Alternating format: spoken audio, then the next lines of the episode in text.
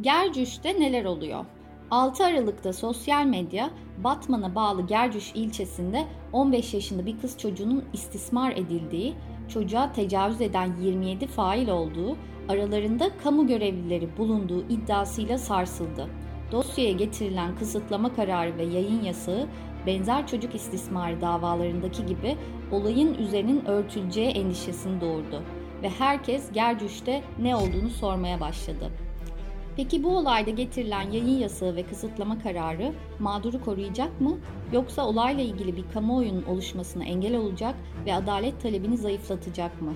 Mağdur çocuğun avukatı Alaaddin Şimşek ve Batman Baro Başkanı Abdülhamit Çakan, yasak ve kısıtlılık kararının yerinde olduğunu, sosyal medyadaki adalet talebinin uzun vadede mağdur çocuğa zarar vereceğini öne sürüyor. Çocuk istismarı davalarını haberleştiren gazeteciler ise çoğu zaman cezasız bırakılan bu tür suçlarda kamuoyunun bilgilendirilmesinin önemine dikkat çekiyor. Biz yazmazsak bu olaylar nasıl açığa çıkacak diye de soruyor. Ben Kısa Dalga'dan Beril Eski. Bu podcast'te Gercüş'te yaşanan olay üzerinden yayın yasaklarını ve mağdur haklarını konuşacağız. Haber podcast'le buluştu. Kısa Dalga yayında.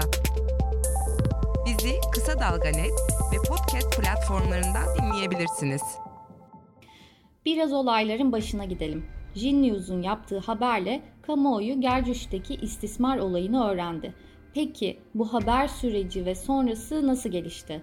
Jin News'dan Safiye Alaş anlatıyor. Haberden e, yerel kaynaklardan bize bilgi geldi. E, bir tecavüz olayı yaşandığını ve çocuğun gebe kaldığı e, bilgisi geldi. Biz de bunun üzerine araştırdık. E, avukatına ulaştık. Avukatı da e, haberi doğruladı. Fakat e, yani ilk ya böyle kısa bir haber geçti. İkinci haber için avukatla, baroyla, yereldekilerle görüşen Jin News, kamu yetkilileriyle ilgili iddiaları dosyada cevaplanması gereken sorular olarak yazmıştı. Bunları da yazdık aslında. Bu soruları da yani savcılığın araştırması gerektiğini e, işaret ettik. E, fakat e, o zaman da biz ikinci haberi yayınlamadan bir gün önce aslında erişim engelli ve şey erişim engelli dosyaya kısıtlılık ve yayın yasağı getirildiğini öğrendik. E, fakat biz yine de haberi yayınladık. Çünkü haber çok önemli bir haberdi. E, burada bir çocuk söz konusu, 15 yaşında bir çocuk söz konusu ve neler yaşandığını bilmiyoruz. Yalnızca çocuk iki kişinin ismini söylemiş. Bu iki kişiden birileri de bir, bir tanesi de başka kişiler olduğunu söyledi. Fakat bu kişilerle ilgili geniş çaplı bir soruşturma olmadığını biliyoruz. E, bu yüzden de e, haberi yayınlamamız gerektiğini yani, gerektiği için de e, bu haberi yayınladık. Bu sırada mağdur çocuğun vekili Alaaddin Şimşek de dosyaya kısıtlılık getirilmesi için başvuruda bulunuyor. Şöyle söyleyeyim, madem mağdur vekilliği CMK tarafından e, mağdur yaş küçük olduğu için savcılık tarafından talep edildi. Olaya bu şekilde müdahil olduk. E, mağdurun beyanlarından sonra bizim de talebimiz o yönde oldu zaten mağdurun e, hem menfaati hem delillerin toplanması ve varsa başka faillerin de e, çıkma ihtimaline binaen kısıtlı kararının aldırılması bizim talebimizle beraber savcı beyin, savcı beyin de ta, talebi o yönde birlikte değerlendirip o şekilde alınmıştı. Yani ikimizin kanaati de o yöndeydi çünkü mağdurenin biraz e, ifade aşaması biraz çekingenliği söz konusuydu. Biz onu başka faillerin olma ihtimalini binaen değerlendirdik ve kısıtlı karar o şekilde çıktı. Şimşek'e göre her ne kadar talep etmemiş de olsalar yayın yasağı mağdur için olumlu bir adım olmuş. Nedenini şöyle açıklıyor. Sırada maalesef yayın yasağının benim bilgim yoktu. Yayın yasağında alınma şekli şu şöyle oldu. Twitter'dan ve sosyal mecralardan e, yanıltıcı, yalan gerçek dışı haberler yayınlanınca onun için getirildi. Ve ikisi de maalesef yerinde olan kararlardı. Olayın tanıklarının baskıya uğramaması, delillerin karartılmaması. Çünkü 14 yaşında bir çocuktan bahsediyoruz. Kendi ifade edebilme ihtimali vardır. Birilerinin korkutmuş olma ihtimali vardır. E, mağdurun gerçekten çıkıp Batman'a gelmesi, Batman çocuk şubeye gitmesi gibi olguları birlikte değerlendirildiğince bir de mağdurun kendi ifade aşamasında bir takım e, korku ve panik şeyin e, tehdit unsuru olma ihtimali düşündük biz olayın farklı boyutları olma ihtimalini değerlendirdik. Bu ihtimalleri göz önünde bulundurduğumuzda da mağdurun menfaatine olacak şekilde kanaatimize hasıl oldu ve gerçekten de bizim düşüncemiz ve kısıtlı kararının e, faydalarını da gördük öyle söyleyeyim. Avukat Şimşek, sosyal medyada yükselen adalet talebinin ise mağdurun aleyhine olduğu fikrinde. Şimşek, küçük bir yerde yaşanan bu olayın milyonların gündemine oturmasının mağduru gelecekte olumsuz etkileyebileceğini söylüyor. Bana göre olumsuz etkiledi ve daha çok mağdurun haklarını ve mağdurun geleceğini tehlikeye attı, riske attı. Keşke sosyal medyada tabii basın özgürlüğü vardır, haber alma özgürlüğü vardır. Ama bir mağdurun haklarını korumanın yanında hiç kusura bakmayın hiç kimsenin mağdur hakları üzerinden, mağdur üzerinden siyaset yapmaya veya konuyu farklı yerlere çekmeye hakkı yok. Hayata kulak ver. Kulağını sokağa aç. Haberi duy. Haber podcastle buluştu. Kısa Dalga Podcast. Yayın yasakları ve mağdurun hakları ikilemi zor bir konu. Terazinin bir yanında gerçeklerin yazılması, kamuoyu oluşturulması ve adalet talebinin güçlendirilmesi duruyor. Öte yanındaysa mağdurun daha fazla zarar görmekten korunması duruyor ve terazinin dengesi olaydan olaya değişebiliyor. Türkiye'de ise yayın yasağı dendiğinde genellikle siyasiler nezdinde korunmak isteyen isimler olduğu akla geliyor. Hatırlayalım 2013'te 17-25 Aralık operasyonları ve rüşvet ve yolsuzluk iddialarının hemen ardından yayın yasağı getirilmiş, çok sayıda yayın kuruluşu da bu yasaya uymayacaklarını açıklamıştı. Bir anlamda milat kabul edilen bu olaydan sonra yayın yasakları giderek arttı ve adeta normal bir uygulamaya dönüştü. 2010 yılında yalnızca 4 olaya yayın yasağı getirilmişken 2018 ve 19 yıllarında bu sayı 150'ye yaklaştı. Yasak getirilen konularsa ağırlıklı olarak silahlı örgüt saldırıları, patlamalar, asker cenazeleri, iş cinayetleri, yolsuzluk iddiaları, kadın ve çocuğa yönelik şiddet vakaları gibi kamusal nitelikte konular. Bu da yetmiyor. 5651 sayılı internet kanunu üzerinden haberlere erişim engeli getiriliyor. Gercüş'te yaşananları geri, geri dönecek olursak Batman Barosu bir basın açıklamasıyla fuhuşa sürüklenme gibi bir iddianın olmadığı, soruşturmanın çocuk istismarından ibaret olduğunu belirtti. Açıklamada sosyal medyada yoğun bir şekilde işlendiğinin aksine ne mağdurun ifadesinde ne de şüphelilerin beyanında kamu görevlilerine yönelik bir suçlama yapılmadığı, soruşturma kapsamında kamu görevlilerine yönelik bir suçlama veya isnat olmadığı, vakada toplamda 27 şüphelinin bulunduğu şeklindeki haber ve paylaşımların da gerçeği yansıtmadığı ve şu an dosya kapsamında şüpheli sayısının 2 kişi olduğu bilgisine ulaşılmıştır denildi. Sosyal medyadaki bilgilerle ilgili yayınladıkları düzeltmenin ardından iletişime geçtiğimiz Batman Baro Başkanı Abdülhamit Çakan, Gercüş'te meydana gelen olayla ilgili yayın yasağı kararının kısmen yerinde olduğunu söyledi. Bazı vakalarda evet yayın yasağından ziyade gizli kararın alınması önemli. Ee, şimdi şöyle biz e, bölge olarak birinci ilişkilerin hakim olduğu bir bölgede yaşıyoruz. Ve ne yazık ki bizim gözlemlerimiz şu özellikle istismar vakalarında e, mağdur olan aile veyahut kız çocuğu veyahut çocuk e, bu mağduriyetten kaynaklı, bu istismardan kaynaklı evini taşıyıp gitmek zorunda kalıyor. Yani toplum e, istismarcıyı dışlaması gerekirken ne yazık ki mağduru dışlıyor, mağdurun ailesini dışlıyor, mağdurun ailesi o toplumsal baskıdan ya da o dedikodulardan, konuşmalardan kaynaklı çoğu vakada evini taşımak zorunda kalıyor. Sosyal medyada çok fazla bilgi kirliliği oluştuğunu söyleyen, mağdurla ilgili olmadık haberlerin hızla yayıldığını belirten Batman Barosu Başkanı Çakan şöyle devam etti.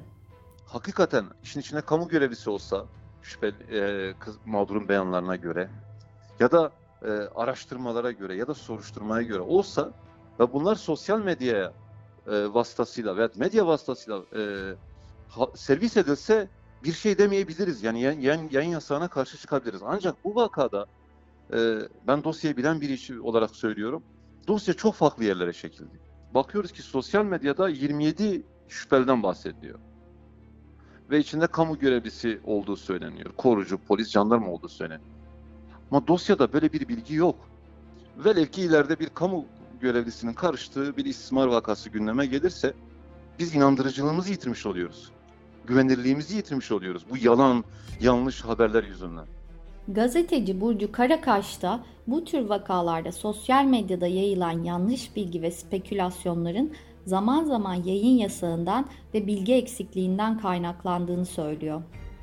Sosyal medya vesilesiyle kadın cinayetleri gibi artık çocuk istismar vakaları da çok daha görünür. E, bu bir yandan elbette olumlu bir durum olmakla beraber e, çeşitli olumsuz durumları da beraberinde getiriyor. Bunlardan biri şüphesiz ki bilgi kirliliği. E, bir vaka e, haberleştirildikten sonra e, eğer haber e, çok sağlam kaynaklara dayanmıyorsa bununla ilgili spekülasyonlar ne yazık ki sosyal medyada çok fazla oluyor. Ve genelde sosyal medya kullanıcılarının hele ki bir de dosyada gizlilik kararı varsa kulaktan dolma bilgilerle e, bir olaya tepki gösterdiğini görüyoruz. E, bu tabii ki çok anlaşılır çünkü çocuk istismarı Türkiye'de cezasız bırakılan konulardan biri. E, ancak yayın yasağı ve gizlilik kararı sebebiyle gazetecilerin e, bir e, çocuk istismar vakasında detaylı haber hazırlayamaması kamuoyunun da bu konu hakkında bilgilenememesine sebep oluyor ve aslında biz e, günün sonunda bir kaosla karşı karşıya kalıyoruz. Bu kaostan çıkış mümkün mü? Gazeteci Karakaş'a göre bunun panzehiri iyi gazetecilik. E, yayın yasaklarının e, aslında çocuğun yararına yani çocuğun hakkını korumaya yönelik e, olması halinde faydalı bir durum ve fakat biz ne yazık ki bunun örtbas etmek için iktidar tarafından, yargı tarafından kullanıldığını görüyoruz. Bu elbette çok sağlıksız bir durum. E, herhangi bir konu kamuoyunu bilgilendirmek için gazeteciler tarafından haberleştirilebilmeli. Bununla ilgili sansür kabul edilemez ve yayın yasağı da bu sansürün bir biçimi. E, sonuçta gizlilik kararı olan dosyalara avukatların erişememesi sebebiyle biz de gazeteciler olarak erişemiyoruz ve işte bir şekilde bölük pörçük bilgilerle aslında haber yapıldığını ve bunun üzerinden de spekülasyonlar oluştuğunu görüyoruz. O nedenle gazetecilere karşı ve tabii ki de kamuoyuna karşı yargının şeffaf davranması ama elbette konuyu haberleştiren habercilerin de çocuğun yararını gözeterek dosyadaki bilgilerin, kişisel bilgilerini hiçbir şekilde kullanmaması ama haber yapması gerekiyor. Jin News'dan Safiye Alaağaç da aynı fikirde. Biz yazamazsak bu olaylar nasıl açığa çıkacak diye soruyor. Gizlilik var, dosyada yayın yasağı var. E, savcılık neden yani apar topar hemen böyle bir karar verdi? Yayın yasağı getirdi özellikle. Çünkü biz çok kısa bir haber geçmiştik ve hiçbir bilgi yoktu. Yalnızca çocuğun gebe olduğunu ve e, koruma altına alındığı bilgisini edinmiştik, yazmıştık. E, fakat e, yani biz de yazmasak, kimse yazmasa e, bu olaylar nasıl açığa çıkacak? E, bu çocuklar nasıl korunacak? Ancak kamuoyu oluşturursak bunu öğrenebiliriz. Yoksa öğrenemeyiz. Eğer biz bugün e, yayın yasağı olduğu için bu haberi yapmasaydık hiç kimse bu haberden, bu olaylardan haberdar olmayacaktı. E, bu bizi ne vicdanen rahatlatır ne de gazetecilik e, yaptığımızın bir kanıtı olur. Çünkü gazetecilik dediğin gerçekleri yazmaktır, gerçekleri kamuoyuna duyurmaktır. Batman Baro Başkanı Abdülhamit Çakan'a göre ise Gercüş'te istismara uğrayan çocuğun geleceği ellerinden alındı ve siyasi çekişmelerin bir parçası haline getirildi. Bakın ben bir hukukçuyum, fikir ve düşünce özgürlüğünden yanayım. Fikir ve düşünce özgürlüğünün serbestçe ifade edilmesinden yanayım, özgürce ifade edilmesinden yanayım. Ancak istismar vakalarında bu fikir ve düşünce özgürlüğünün bir sınırı olmalı. Bakın istismar vakalarına diyor.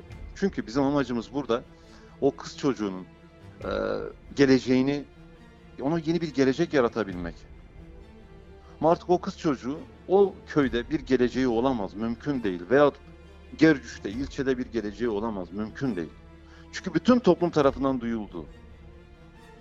O aile biliniyor artık, o kız çocuğu biliniyor artık. Yani biz o kız çocuğunun geleceğini el birliğiyle karartmış olduk ne yazık. Hani istismara uğrayan bir çocuk ikinci kez bir istismara ma- ma- maruz kalıyor. Ama olay nereye çekildi? Kamu görevlilerine çekildi. Olaya İçişleri Bakanı müdahil oldu, söylemde bulundu. Bazı siyasi partiler devreye girdi ve olay e, istismardan çok yine bir siyasi e, arenaya çekildi. Gerek yoktu bunlara.